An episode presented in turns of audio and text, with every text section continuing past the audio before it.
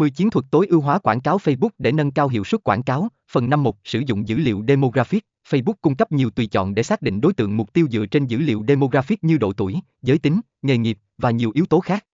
Sử dụng các thông tin này để định hình đối tượng mục tiêu chính xác. 2. Sử dụng dữ liệu hành vi trực tuyến. Facebook cũng cung cấp thông tin về hành vi trực tuyến của người dùng, chẳng hạn như hoạt động mua sắm trực tuyến, tìm kiếm trên mạng và tương tác với các ứng dụng khác.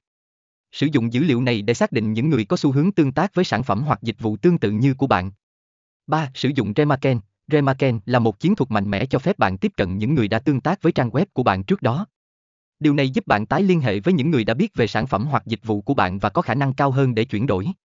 4. Tạo các nhóm mục tiêu. Hãy xem xét việc tạo các nhóm mục tiêu riêng biệt cho chiến dịch của bạn. Điều này giúp bạn tùy chỉnh nội dung và thông điệp để phù hợp với từng đối tượng mục tiêu cụ thể. Ví dụ, bạn có thể tạo một nhóm mục tiêu cho người mới biết đến thương hiệu và một nhóm mục tiêu cho những người đã từng mua sản phẩm của bạn.